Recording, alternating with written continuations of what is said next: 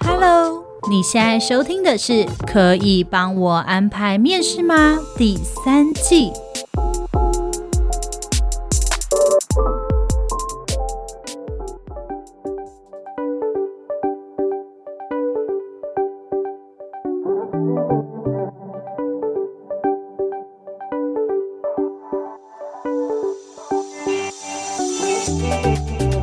听今天的，可以帮我安排面试吗？我是主持人丽莲，嗨，我是 Agnes。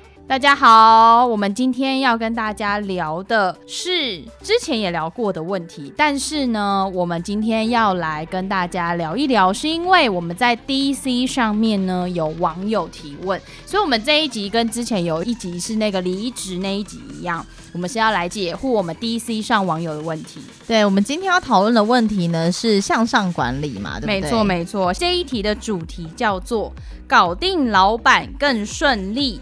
向上管理有逻辑。好，我们本次呢，因为我们是解惑我们 DC 上的朋友们的疑问，那这一次的主题呢，也是由我们 DC 上的好朋友半糖帮我们想的，谢谢半糖，感谢半糖。对，但是其实，在节目开始之前，我还是有一些事情想要说。我最近心很累，为什么？就是我感觉到好像我们节目是不是真的是有一点红啊？应该是蛮红的吧？对，但我最近这样讲是不是太自以为是？就对，可能等下要被骂了。对对对，因为我们最近的留言就会一直说我们很资方，很资方，然后会说我们有一点像是在说教。对，然后我最近真的心有点累，因为其实那个网友给我们的是四颗星的评价吧？对对，对对对，但是他写说其实代表他有收获，只是他会觉得说，哎，我听了心情不是那么好。对，其实我觉得他写的很中肯，他写说一开始听的时候，你可以听到很多企业方的论点。对对对，他说，但是听久了之后，你会觉得有点不舒服，因为你会觉得很像在被骂，就很像在骂员工的感觉。哦哦哦。然后我看完之后，因为我们都会看大家留言，我们看完之后我就深深的叹了一口气，我说我觉得我累了。然后我就跟 Egg 说，没有没有，是我们红了。你知道以前我们甚至连评分呐、啊，就是大家连留言都不愿意的那个时候，我们也会求神拜佛说，拜托拜托，谁给我们一些建议吧？欢迎你在我们底下留言哦，什么按赞给我们五颗星哦，但都没有人，大家就是默默的会给你五颗星，不然就是默默给你一颗星，然后也不会留言。很多时候我们都会问说，为什么他给我们一颗星啊？他到底觉得我们哪里不好呢？我们都不知道原因，也不知道答案。但是这一次呢，这一位同学。他就是我们的听众，然后他给我们这样的回应，我觉得其实代表某程度上算是我们听众也愿意开始跟我们有一些互动跟交流。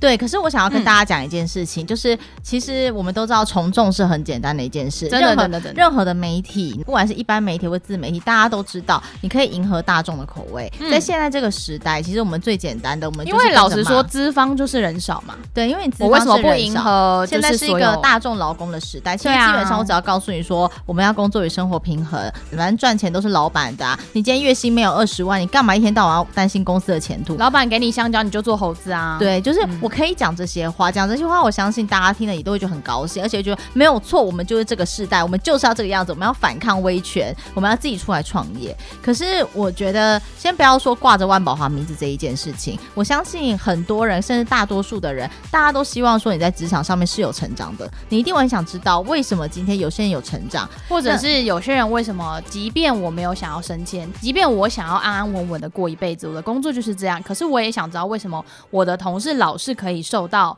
主管的青睐？为什么我老是没有主管员呢？对，所以其实我觉得，对我们来说，这一个 podcast 很大一部分是我想要让很多听众知道，站在资方的角度，我们是怎么样看待。同仁看待员工，然后会希望或期望员工去做一些什么。那或许你听了会觉得不舒服，因为资方跟劳方永远都是在对立面。我老实说，这这是一定的。可是我们要做的是让资方跟劳方之间的生活可以变得更协调。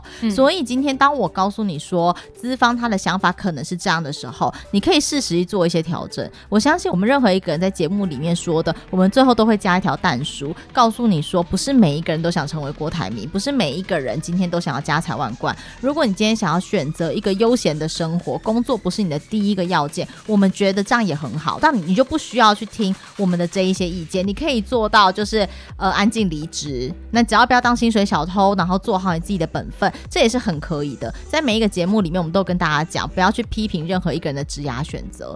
但是在我们的 podcast 里面，我们很大一部分在告诉你们资方的角度，或是企业的角度，企业人资怎么看待你们。因为当我们今天这样子跟你们讲，然后跟伙伴们讲的时候，听众们就会知道说我要怎么样调整，我可能可以更接近资方的位置一点，或是可以更接近主管的位置一点。这是这个 podcast 希望给大家一些相关的做法或是理念。我觉得我们的 podcast 可能会让你有一种哦，原来资方的想象是这样。那你当然可以说哦，我老板很机车，我公司很机车，真的就是觉得很委屈。我们真的也理解这社会上很多的惯老板，也可能有在我们不知道的角落有一些很荒唐的事情发生。那像我本人呢，我也遭遇过一些很荒唐的事情嘛。当然也有一些资方是不遵守劳基法的，但我们一直以来都跟大家讲，就我们的立场，资方是遵守劳基法的状况来看，我们是怎么样做这件事，怎么思考这件事。如果你是员工，你可能会怎么想？但是如果是资方，他会怎么想？我觉得我们一直以来会是从这样子的角度去切跟剖析。对，所以我希望大家可能会觉得说，这是一个资方的 podcast，它的确是啊，因为它都已经冠名了，它是公司这边，而且是人资公司这边出产的 podcast。但是我想要跟各位讲的事情是，我们从来不是在。对你们说教，或是在告诉你们说，你们就一定一定得要怎么做，所以你们职涯、做会怎样？对，然后你们职涯顺遂就只能这样。嗯、我还是要跟各位说，你们都会有你们自己的职涯选择。但是如果你真的很希望，比如说你想在办公室里面有一点突破，或是你很想知道问题到底出在哪，我只是提供你告诉你的主管到底在想什么，或许你改变哪一些事情，你今天可能就会有相对的突破，或得到相对应你可以得到的一些奖励或是回馈。我想这才是。我们的初衷，我觉得大家就是我们提供一种不同的角度去看事情。那当然你可能会同意或是不同意，但我就觉得这会是民族最大的价值。对，就是每个人都会有不同的意见跟想法。嗯、对啊，对啊。那我们今天呢，就赶快来进入我们的主轴。我们今天要讨论的就是向上管理嘛。那其实我刚刚在我们 open 之前，有先跟 DC 的大家在聊天，就很多人都会觉得说，向上管理就是跟主管关系要维持好嘛。那如果要跟主管关系维持好，要怎么做呢？那有些人就会说，我不会拍马屁，这样子是不是代表我跟主管的关系就永远不会好？我觉得向上管理绝对跟拍马屁这件事情，它不是完全是等号的。对，为什么我说不是完全？因为呢，这世界上就是有惯老板，你知道吗？就是有，就是有惯，就是有惯老板，很喜欢被拍拍马屁的。对，只要他被拍屁股了，他今天就会觉得 OK OK，我喜欢你。被当老大、被说声哥什么姐的时候，就会觉得心情超爽，Kimoji 最赞了。对，所以呢，我们要先撇除这一些人。我们今天的讨论先撇除这些惯老板们。的状况之下来讨论向上管理这件事，好不好？对，当然有些人会说，哦，我跟你讲，阿谀奉承就是做人最基本的道理。如果你老板这样跟你说，那代表他就是要你阿谀奉承，那你就你就哥啊姐啊。如果你觉得说，哦，我真的是叫不出口，哎，叫他哥我真的不行，哎。那那你就只能离职了！我真的没有办法。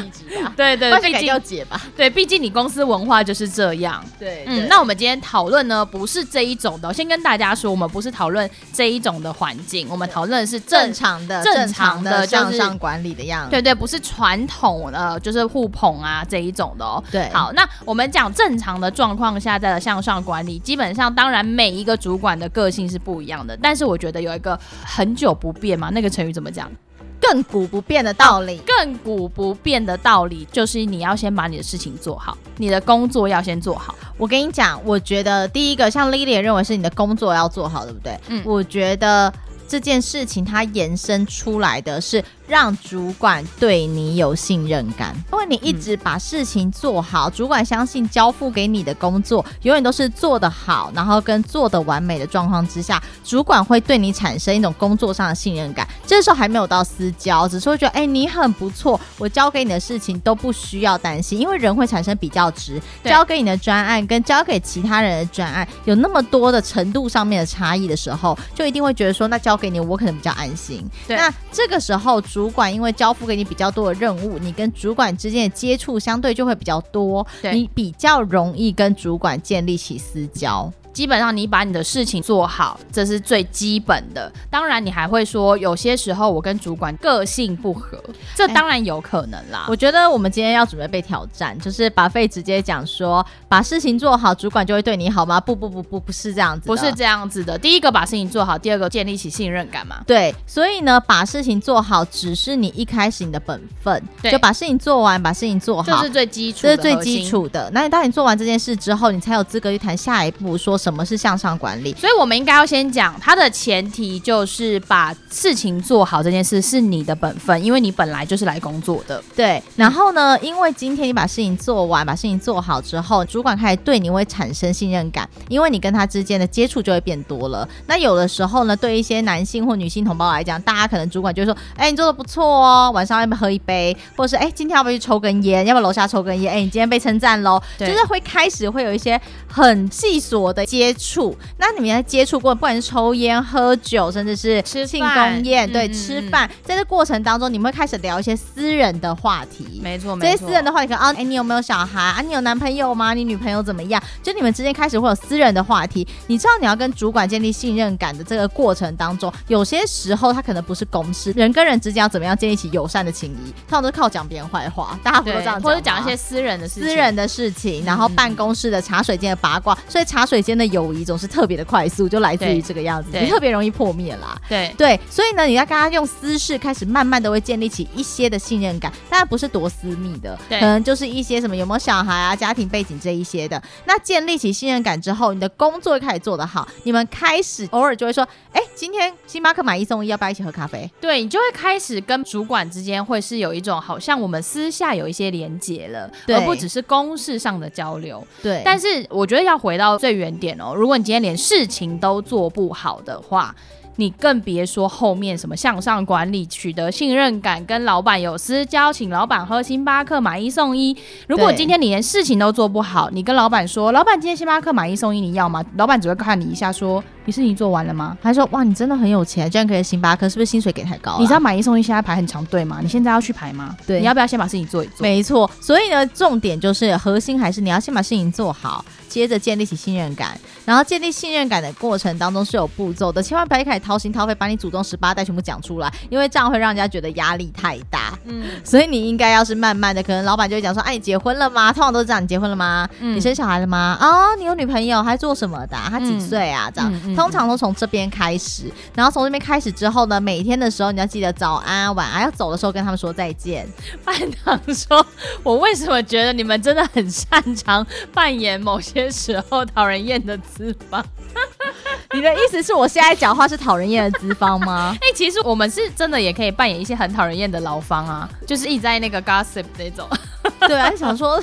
哎、欸，你知道吗？听说谁谁跟谁谁在一起，他不是跟主管有一腿吗？这就是茶水间友谊啊！就说，哎、欸，对你有发现吗？你知道，你有看到吗？他们刚刚两个人都在聊赖呀，我就看到，到一过去，我就看他的那个荧幕，你？明明就是一样的大头贴。而且你上次有看到他们两个经过那个走廊的时候，手那就对开，他们手打在一起，他们手互相就是有点然后摩擦。对，而且我跟你讲、嗯、最夸张一件事，他上次的时候我看他们俩一起搭电梯来，他们一定穿的是情侣装，最好两个都那么巧，那天。一起穿灰色 T 恤，你骗鬼？对，没错，那么多颜色刚好都是灰色 T 恤啊，穿同一双鞋。我跟你讲，我跟你讲，一定有鬼。Air Force 这么难买。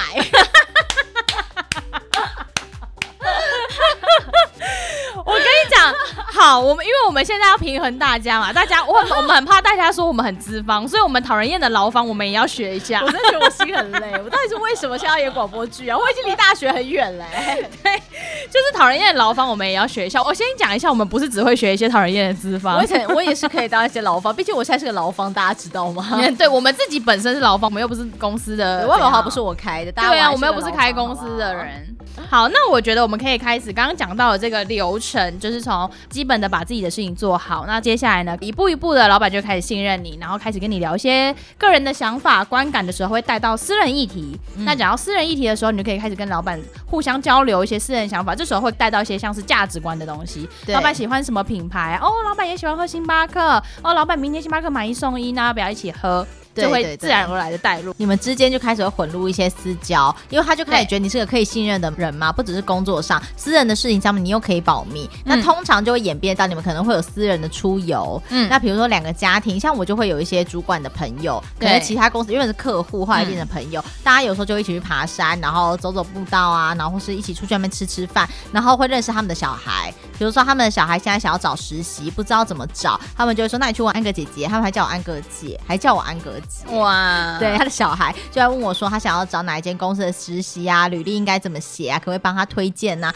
就会像这个样子，你们之间私交就会越来越多。那客户端那边，比如说他现在有什么单或者即将要怎么做的时候，他第一个反应也会说：哦，我觉得他们公司做得不错，我们不需要换 vendor 吧？我们就继续这样下去。嗯，所以你们的公事跟私事之间就会慢慢界限变得比较模糊一点。嗯嗯，那半糖说私交是双面人，我觉得的确是啊。我觉得私交这一件事情。除非你们是像我跟 Lily 还有 Kira，我们是朋友，我们是非常非常好的朋友，一起进到公司来。嗯、那这个时候私交跟公事之间，你才会紧张，说私交会不会变成是一个双面刃？因为你没有办法失去这么多年的友谊。但是我觉得，如果你们是同事而后有私交的，那个情谊的程度是浅的，对对对，它比较没有那么的深，对对，所以那个双面刃的程度，我说真的，伤害彼此的程度并没有那么高，对，就是了不起，就是哦，后来我们不和了，就会变成这样子，所以我觉得比较不是那种状态啦，对，的确是。那我们今天来开始解答一下我们 DC 上大家的问题，第一个问题是来自老兔，好，那老兔问说，向上管理跟向下管理如何能两者兼顾，同时平衡呢？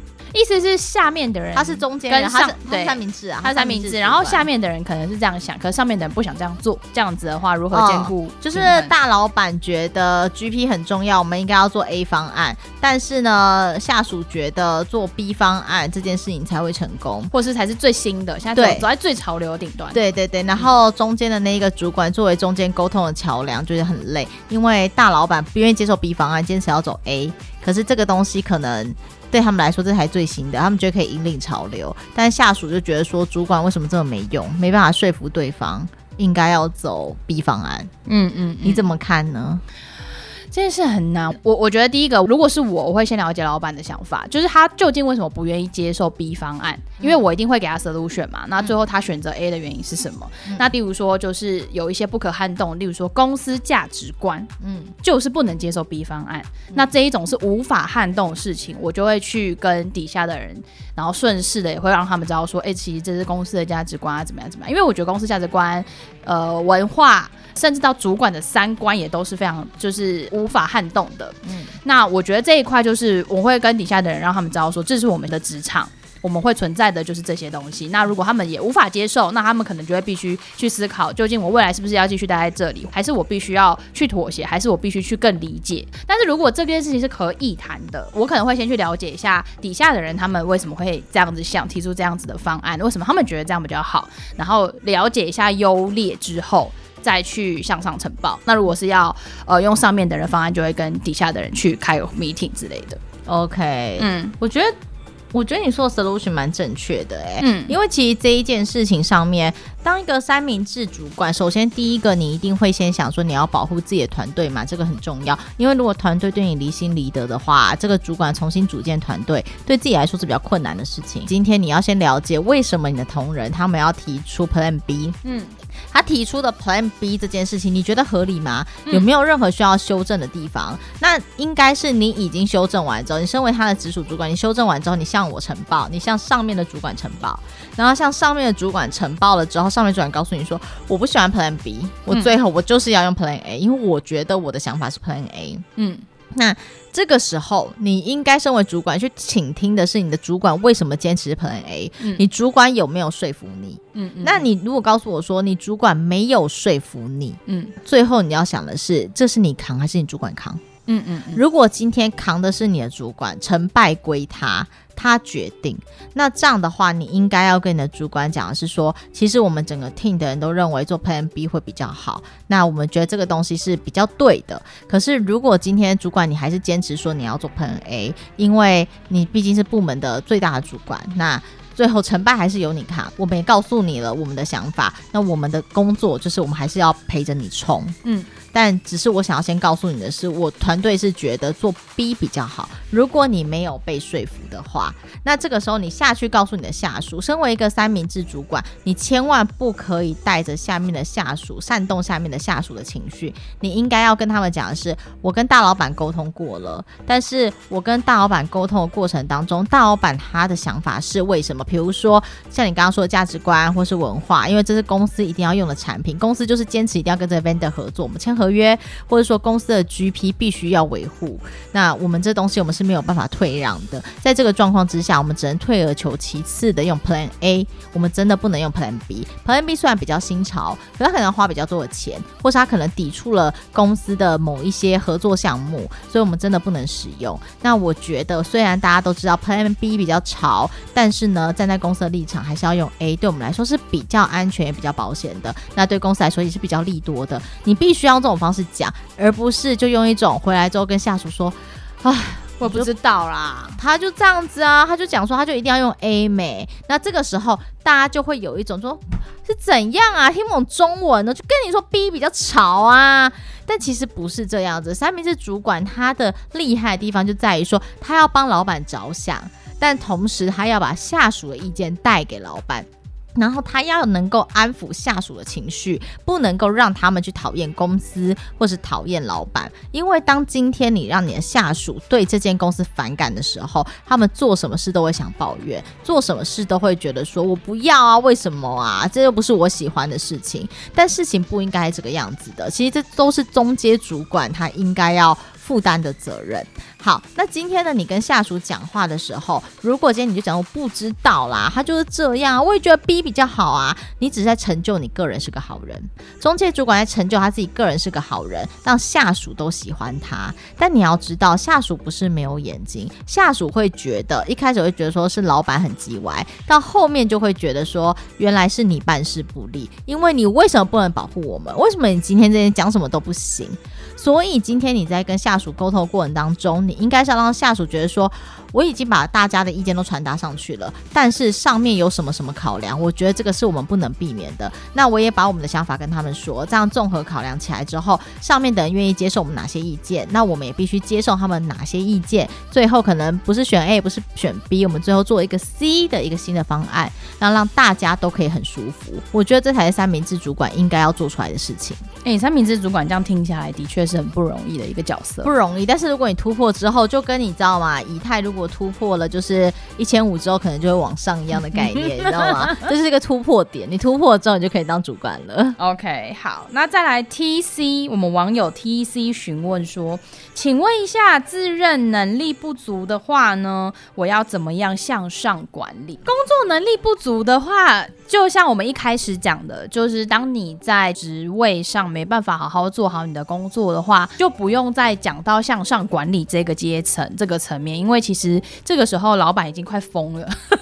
对，工作能力不足，你已经先把他惹疯了。你真的不用讨论向上管理，你先管理好自己的工作。对，你就赶快把事情做好，你别想怎么其他的说，为什么主管不喜欢我，这些都不是重点。对，你把事情做好，主管就会先觉得你很棒。对，主管就觉得哇，这个人终于醒了。他怎么样醒的我也不知道，但他醒了，太好了。这样子，然后就觉得哦，我真的想哭哎，终于前面梦游吗？这样子。对对对对。对，所以工作能力不足这件事情是补足你的工作能力，把自己的事情做好。这个时候先不要去想一些向上。管理的事情，对，然后再来的话，如果说你是社交能力、沟通能力这样的能力不足的话，我觉得应该这样说啦，就是应该讲这是社交能力的问题。社交能力，但是不是每一个人都是花蝴蝶或是孔雀，嗯、不是每一个人都具备很好的社交能力，对甚至有一些人认为自己具备了很好的社交能力，但在外人眼里其实并不认为，会觉得他讲的话一点都不好笑，然后跟他讲话很自以为，然后跟他到底说什么啊？他怎么会觉得自己好像知识很渊博一样？嗯嗯，所以每个人对社交能力好跟不好的定义其实不太一样。对，对对。那我觉得最基本的社交能力应该是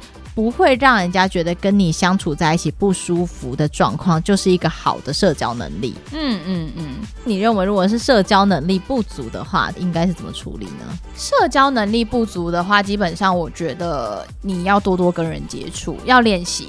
那如果你今天从以往到现在都比较是属于害羞内向的人，我不建议你要一直很过度的去勉强自己，但我觉得你可以给自己一些小的里程碑，可能例如说我今天跟老板走过去交报告的时候，我多讲了一两句话或什么之类的。我觉得你从小小的步骤开始，如果你真的是很害羞很害羞的人，因为像我以前我也觉得我不是一个很有长辈缘的人，就不知道为什么，像我觉得 Egg 就是一个很有长辈缘的人，但是我。我就不是一个 没有，我最近已经不觉得我自己有长辈缘了。Uh, OK，好，但是我我觉得也是遇到特殊案例。好，就是因为我觉得我从以前到现在都不是一个很有长辈缘的人。我因为我觉得我也不是那种嘴巴很甜的人，嗯、所以呃，有的时候我也会场面一个尴尬，我就会开始不知道该怎么接话。但我觉得这跟年龄岁数的累积。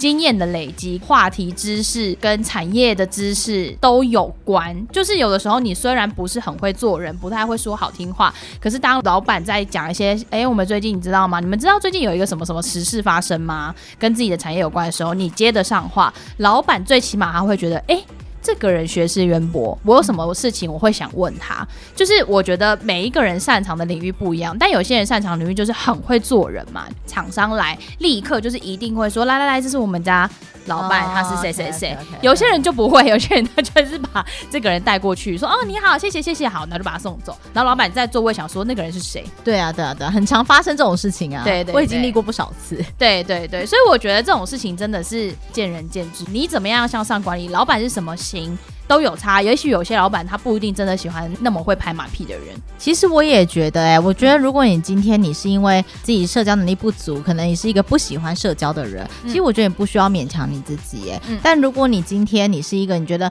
我社交能力不足，但是我就是想要当到主管职，我想要在一个好的位置上面的，那我就要告诉你，就要跟 Lilian 说的，你必须要练习，因为主管的工作内容很大的一部分就是在做社交跟沟通。对，因为主管的薪水的组成来自于表演费跟遮羞费，这是我们一直在跟大家说的。你要，你这你这一次把主管的薪水组成的表演费跟遮羞费讲了，对我讲的就是很正经。OK，就是主管呢，就是部门出了错，整个部门呢被骂就是你扛，所以大家不要常常觉得主管很鸡歪，主管怎么可以这样？主管怎么样？怎么样？他怎么可以这样骂我？对，我跟你讲，就是在你们看不到的地方，主管是负责就是扛起整个部门被骂。成败，而且可能被骂更难听，是被丢东西的人，可能就是他这样子。哦、对对，他的薪水组成来源就一部分来自于这样的遮羞费，嗯、那另外一部分表演费呢，就是你知道把大家把你各位就是做的轰轰烈烈的事情，然后去外面讲的就是跟头头是道，头头是道，跟森林大火一样，原本把十倍放大成一百倍，对，杠杆开到一百倍，像这样子的概念。对，对，对，对，所以今天这些主管们，他们就是要负责去做这样的事情。如果你今天是个生性非常非常害羞，你不善于斗争，甚至好不要。说斗争，你只是个不善于沟通言论的人，你没有办法帮助你的部门，嗯、你甚至很容易会让你的部门整个被吃掉。嗯嗯嗯，而且会让你底下的人有点埋怨，你会觉得为什么，我今天来到一个这么烂的部门呢、啊？对，为什么老是什么事都是我们部门做？我们主管到底在干嘛？他为什么不能够帮我争取？凭什么我们部门的老板叫金手套，什么事情他都接起来？对对对对对。但我们现在还是要讲，有些主管真的太烂，就是我刚刚跟你讲是就是好的主管，嗯、但有些很烂的主管呢。就是他想要成就他自己个人嘛，嗯、他就会开始把收割、收割、收割，然后把所有的烂事啊，全部都要揽在自己的部门这边做，然后揽在部门这边做之后，你们做好之后都是他有功，然后如果今天做不好都是你有过，对，都是啊，我们同仁不会做啦，没有办法啦，他怎么会这样啊？对，真的有这样的主管，但我们还是要跟各位讲一下，我们今天向上管理讨论是一个正常的主管，对，我们向上管理讲的是正常的状况，对对对，正常状况的主管这样子，嗯嗯嗯。呃，把费说前阵子老板在开会说，工作能力不好但很努力的员工，可能不适合在这里继续上班。我觉得这要看状况，哎，要看他是不是没有在进步。我觉得我重视的是，虽然他能力不好，但他是不是真的都没有进步？他是不是哪边有错，哪边不行的地方，他下一次来会更好。如果我有看到他一点一滴的在慢慢进步，我会觉得他是真的在努力。但我觉得工作能力不好，但很努力，那有可能是他很长很长做出来的东西都不是你要的，然后你跟他说怎么改，下一次出来的东西还是不是你要的，你就会想说到底发生了什么事情，然后你也不知道怎么跟他沟通，这会变成是双向的沟通无效。那但是你真的知道他很努力，因为。他也很常，可能工作到很晚啊，或甚至你也看得到他，呃，上下班从来不迟到啊，等等的。可是究竟到底发生什么事？我觉得其实主管心里也很好奇啦。嗯，其实我觉得工作能力不好但很努力的员工，应该是所有主管最害怕的一件事，因为你会变成说你没有功劳只有苦劳。可是公司今天不是慈善事业，我没有办法接受所有人都告诉我说我没有功劳，但我有苦劳，我的薪水全部都来自于付给各位当劳动费。嗯，那另外一部分是这是会拖垮团队的一件事。如果今天我们所有团队人都只有苦劳，就只有其中一个员工他非常非常厉害，那等于是那个员工要 cover 所有的事情哎、欸。没错。那如果我是那个员工的话，我一定会立刻走，因为为什么？说为什么我要待在这里？对，为什么我要跟这一些人在一起？你一定会这样子想，嗯、老板会这样讲，是因为这件事会拖垮是整个公司的营运状况。所以我觉得这是一个老板也在警惕他自己。哎、欸，我如果以我自身的经历来说，我也是一开始是完全不懂行销，但进来就是，反正我就是一个很努力的人。我就是一个很努力的，我本身是个很努力的人，但是我觉得就是你的努力的确是要在某一段期间内需要看到有成果，不然的话，公司的成本会耗费在你身上太多了，因为公司一直在等待你成长，等待你进步，等待你达到那个足够 qualify 的程度，但是你一直达不到，那这部分就会是公司资源的耗费，或者是主管会觉得心很累的地方。对，然后接着大家就要开始谈好聚好散的部分，因为你也会很累，嗯、所以在主管这时候他们也会觉得我带。不懂，所以我觉得应该差异是这个样子。好，再来拉菲问说，向上管理遇到恼羞翻脸的主管怎么办？我遇过哎、欸，我遇过这种主管，怎么样？怎么样？来分享一下。好，我先讲我的心路历程。这个主管他是一个很大很大的军事地雷区，里面埋很多颗炸弹都在土里面，你 永远都不知道你哪时候会踩到。嗯，然后那个炸弹呢，它也不是规律的，你没有一个特别一个点。那惊人，很惊人。那最后我们几个底下的员工呢，就讨论出了他的点是什么呢？就是第一个，不能让他有不知道的事情。OK，好，理解理解，可理解。第二个，就算你会议上报过了，你私下要再去跟他报一次。为什么？因为他会忘记。哦，好。然后如果大部分主管是不是都有失忆症？我不知道，但他忘记的话，他就会说你没说。OK，好。好，即便会议上记录上也有哦。OK，好，然后再来第三个，如果今天有任何的，就是厂商送任何的东西，你第一个就要拿给他啊，这我不懂啦。好，然后再来第四个，他会叫你用人情要一些折扣。哦，这件事情最不行，用人情要折扣这件事情不行，但剩下的我几乎都还是勉强的可以理解。如果你要不到，就是你没有能力。好烂哦，烂人！好，这些都会让他恼羞成怒。嗯，他的恼羞成怒是他会骂你三字经的那一种程度。哦，好，他会干你祖宗十八代。嗯，然后呢，不管你男还是女，他就照干不误。嗯，基本上他就是每天就是以骂人为著名这样子。嗯，我觉得，可是我说真的是只能离职哎，因为这个主管他完全就是已经踩在每一个你不能接受的点上。其实这个主管呢，他已经到了这个程度了，所以大家其实也真的没有办法忍受，所以该走的都走了，留下来的人就是这是因为那边薪水真的还算不错，然后我觉得大家心里可能就把它拿来当遮羞费啦，就是因为你平常会突然莫名其妙就踩到地雷，你就你就爆掉了，你就会被骂，乱骂一通这样子。对啊，嗯嗯，嗯，所以我觉得这样的不行哎、欸。拉菲的问题就是，如果你遇到恼羞翻脸的主管怎么办？基本上，如果你的那个恼羞翻脸的主管跟我之前的主管就是到了这个程度的话，我是觉得可以不用留下来啦，可以换个地方。那如果你今天说哦，就是如果我的生计会有问题，我必须要留下来，呃，可能也许你可以申请轮调部门啊，或者什么之类的。但是 egg 有什么其他办法吗？如果是遇到恼羞翻脸的主管，我大概会离职。其实我要看这主管有没有踩到我基本的道德观跟点，像你刚刚那个主管，我就会直接离职。嗯，因为我没有办法承受，就是他叫我做这些事情，他如果踩到我的三观上面，我是不行的。嗯，然后如果是恼羞会狂骂主管，因为我是个面子很薄的人，跟我自尊很强。嗯，虽然说我常常开玩笑说遇到客户给我钱我会跪，嗯嗯，这样子，可是基本上要我跪也 也不是一件很容易的事情嘛，要要看啊，要看这样子。嗯，但是如果主管他漫无目的的乱骂了这么多次的话，我可能会承受不住，我会觉得我好像不需要这个样子。嗯，对，但只有。一个状况，但是他是有道理的。对，就是只是他脾气很大，他脾气很差，那那个是我的问题。嗯、那这个时候我会改。还有另外一个状况是，如果我肩负的是我这一走可能会让十几个人没工作的话，我就会你会忍，我会跪，我就跪下去，我就没关系，我可以跪这样。所以我觉得每个人位置不同，嗯、想的事情就会不同。的确是。再来是 Asia，他问到遇到名不符实的主管。可以怎么运用向上管理呢？名不符实，意思是他是个草包吗？哦哦，对，意思就是他是一个草包。这个主管是个草包，要怎么向上管理？主管是个草包，给他 solution 呢？对啊，你就把你的所有解决方案都给他，然后让他觉得说我有你真好，嗯、就像有一个保姆一样，我永远离不开你，我永远离不开你，你就管理他了。而且你看，遇到这种主管比遇到厉害的主管有时候更好。对，因为他什么因为你就是就问你、啊，因为你就是幕后的引舞者。对，然后全世界人都知道他是个草包主管，但他有你之后突然变得很强，大家都会知道说是你很强，嗯、然后同时是你还不争功 不诿过。哎，就是说，但是他会受不了，你会受不了吗？可能会觉得。还是他都收割，没有人知道那是你的 idea。就是说，如果你的主管是一个草包，你一定要记得，你帮他把所有事情做好，给他 solution，得到他的疼爱。然后在这个时候呢，大家就会讲说，哇，他很厉害，怎么突然出这个东西？大家就会说，怎么可能？那谁做的？他们就说，哦，他们部门的那个谁谁好像跟他就是提出来的。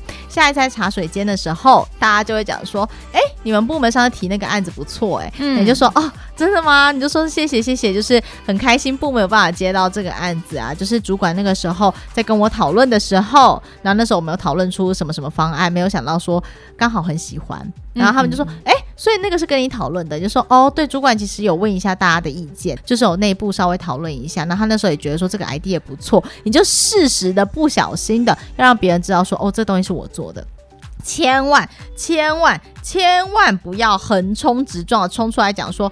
那整个都是我做的，好不好？他有什么毛病啊？嗯、你刚才你讲出这话之后，嗯、你马上人设就毁了，因为所有人茶水间传开，全部都是说：“哎、欸，你知道吗？其实他做的根本不是那个主管做的，果然还是个草包。嗯”你主管听了之后一定不会爽，嗯、他都还是主管，你还是员工，事情就是这样。而是你要慢慢的让主管觉得说，你今天。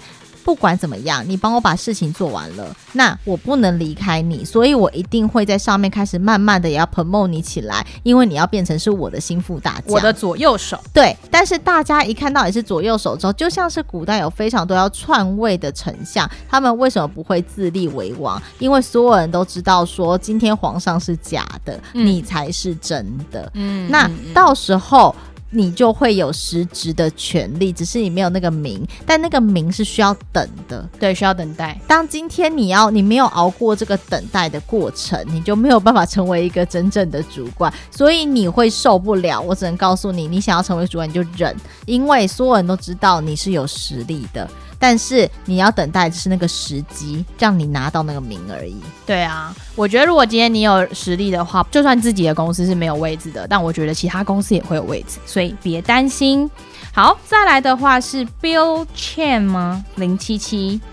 他说：“主管比较不容易接受他人意见时，该怎么做向上管理呢？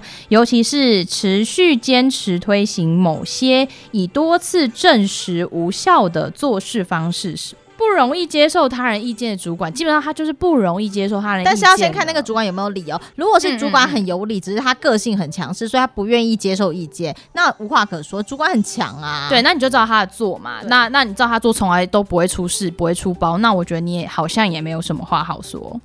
但是如果今天你的主管是一个不容易接受他人的意见，你该怎么办呢？我觉得有的时候呢，如果你的主管时常做错决定，然后他又不愿意接纳别人的意见，我觉得这件事情其实从时间上的等待就可以了吧。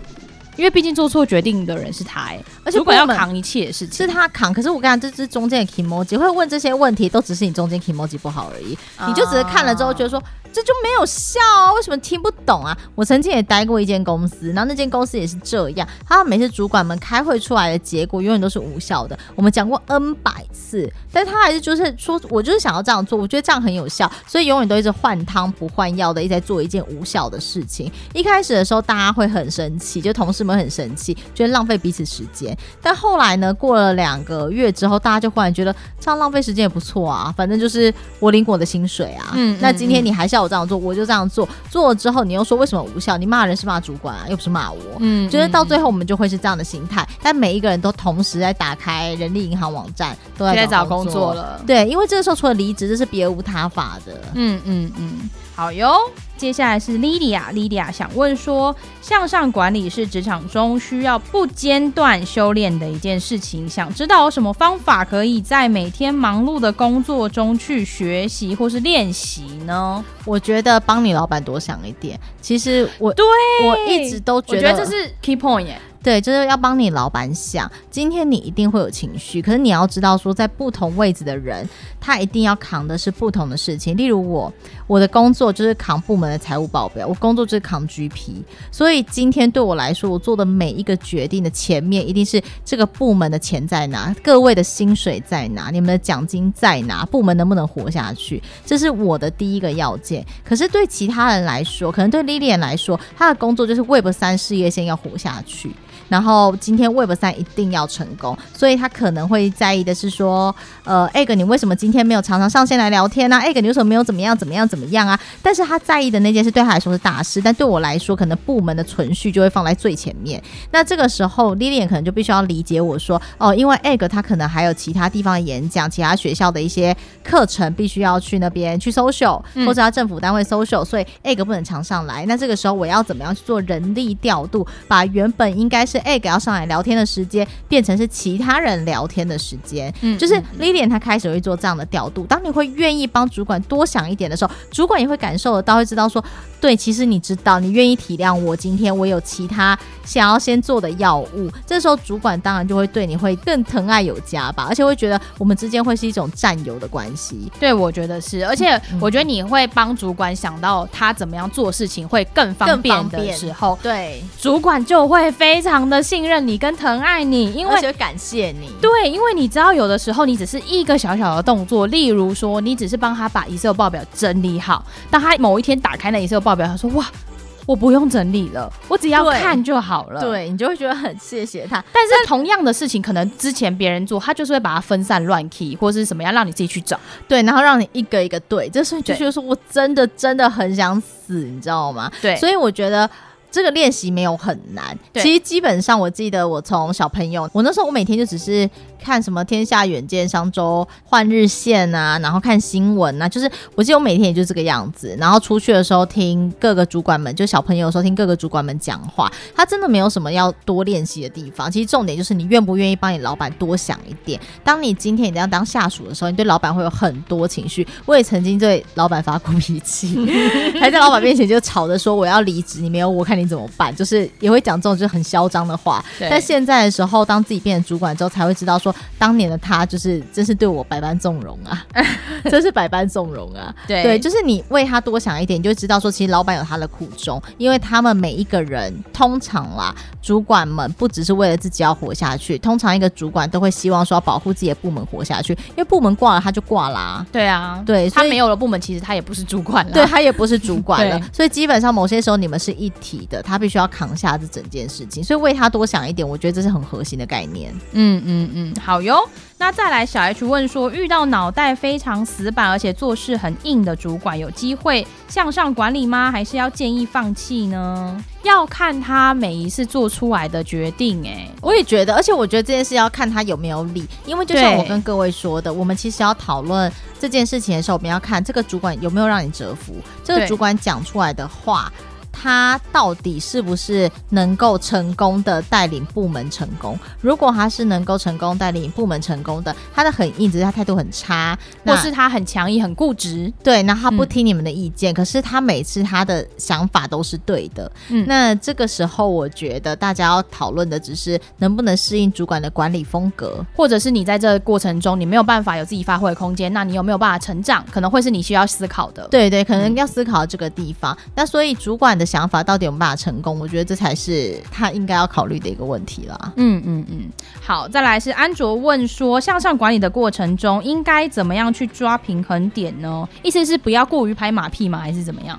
我觉得不应该过于拍马屁，我只要求同仁要跟我说早安跟再见。对，就是你要有礼貌。对，那也不要太远的时候远远的跑过来，不用，就是你只要在同一个道路上、同一台办公室看到说啊，哎个早，就是我觉得就可以，千万不要对我视而不见。在走廊上去厕所遇到的时候也打个招呼，就是我觉得最基本最基本这样就可以。但是如果点个头打个招呼都可以。对，千里迢迢跑过来跟我说哎哥早安，我反而会有点害怕，就说哎怎么了吗？有什么事情发生什么事了？对对对，其实不需要这样。我们现在讲是正常的，我们跟大家讲一下，我们现在讲的正常的，不是阿谀奉承，不是拍马屁型的主管。对，对对，我们来讲正常的向上管理。如果是像我前主管那种需要人家阿谀奉承他，他都是要在那种你知道走廊上都要很大说什么什么哥早安，都要这样子。对对所以基本上的时候就是哦，千万不要叫我们什么哥跟什么姐。对，对就叫我英文。外商是没有在讲，甚至没有在讲职称的。对，也不要讲职称，就说哎哎个早，然后很自然的跟我打个早安，我就觉得哦那就很 OK。然后中午如果要吃饭的时候，部门要订饭，就一说哎有要一起订饭吗？一起订饮料，就是我觉得都是一些很基本的尊重，哎，我觉得就是彼此尊重啦。对对对，所以其实我觉得管理我没有很难，你把事情做好跟做完之后，我们就很容易变朋友了。对，好，再来呢是 Run 的，非常认真的完成一项任务之后，主管只跟我讲说，我知道你是使命必达，你也做得很好，但我还是觉得你没有进步，请问他到底是什么意思呢？我觉得他就是想要 push 他吧，好还要更好。对啊，就是你真的做完这件事，嗯、就是可能一直在做 A，你把 A 这件事真的做得很好。比如你在写 code，你一直把你的 code 写得很好，就把这个 code 真的真的真的真的写得很好。可是我真的很希望你做写 code 以外的事情，或者是他想要他你写到一百二十分啊。我觉得比较像是。比如说，今天你是一个很会做活动类型专案的人，嗯，然后那时候我觉得你活动真的、真的、真的、真的做得很好。可是，在我们部门工作里面，不只有活动类型专案，可能还有人资专案。我真的很希望说，你可以再去做你自己的突破。比如说，你多学一项技能，可能你开始会学接触一点人资的东西，接触一些其他东西。因为当你一直专精在活动类型的这个东西，假设活动的话，如果我们部门忽然不办活动呢？或者我没有接到活动呢，你要怎么办？所以我很想要留下你啊，嗯，所以对我会希望你能更好，甚至是希望说你可以学到其他的东西，你之后或许还可以做一些资源整合。专案整合的一个相关的工作，嗯，所以反而会希望说你能更好这样子。嗯嗯嗯，我觉得的确是，我觉得他希望你更好。哎，这个应该会是我们的解答哦。我们是把问题都回答完了？太好，我们时间今天掌握的非常棒。好，然后呢，今天我们在向上管理的部分问题回答到这边。那如果说大家还有很多其他职涯相关的问题的话，欢迎加入我们的 Discord，我们在资讯栏都有放上连结哦。好，那今天呢，我们的节目在这边告一个段落了。我非常非常希望。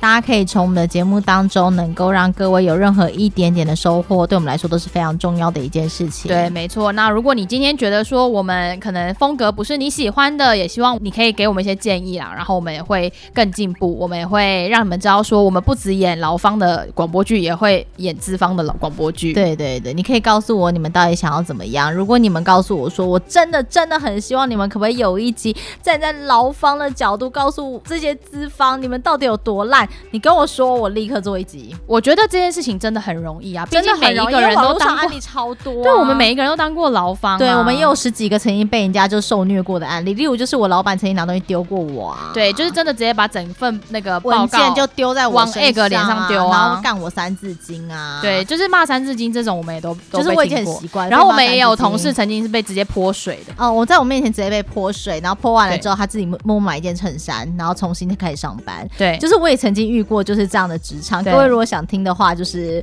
我也可以分享给各位。对啊，所以如果大家真的想听这些，我们哦，我还有曾经就是有老板那个啊，就在凌晨三点、四点、五点的时候，每一个小时的时候都传赖来叫我做事啊。对对对，对，到现在乐此不疲耶。就是他到现在的时候也常会凌晨，明明已经不是我老板，还是会凌晨的时候还是这样子传讯息给我啊。嗯，然后。哎，能者总是过劳死。我记得那一天，那天就是我后来就严重到我不是就是那个嘛，在捷运站昏倒嘛，大家知道这件事啊。对对对对对。那时候我就已经甚至有恐慌症，因为工作多到恐慌症，在捷运站想到说等下上班还有几十件事情没做，今天都有 deadline 的时候，我就在捷运站昏倒了。然后昏倒了之后还被莉莉安看到，刚好遇到莉莉安就是也来上班。对，然后我就从捷运站走出来，想说怎么有一个女的倒在路边？对，就还我还想说是谁捡？那是好多年前，不是不是万宝华，是其他的，是我们刚毕业的刚毕业时候的公司，然后就。还丽丽还陪我送去急诊，急诊是长庚嘛？对对对，然后我记得我还哭着说我要回去上班。对，我就说你都已经这样你还要回去上班？对，医生就我疯了，然后就大家都觉得我疯了，但我还是回去上班了。然后因为那时候我就觉得说不行，事情真的没有做完，然后就回去之后，我老板就说你刚刚掉点滴哦。我说嗯，我说对不起，我迟到了。就老板还说酷哦，那你还来上班？我说对。他说那你下午报告可以交吗？然后我说可以，我现在去做。就是我也曾经遇过这样的职场啊，你各位，我也不是一开始就长得像现在这个样子。对，没错。好啦，那我希望大家呢，如果你们有什么意见，都一样可以给我们五星留言加按赞，然后给我们一些建议。那我们就下周见喽，大家拜拜。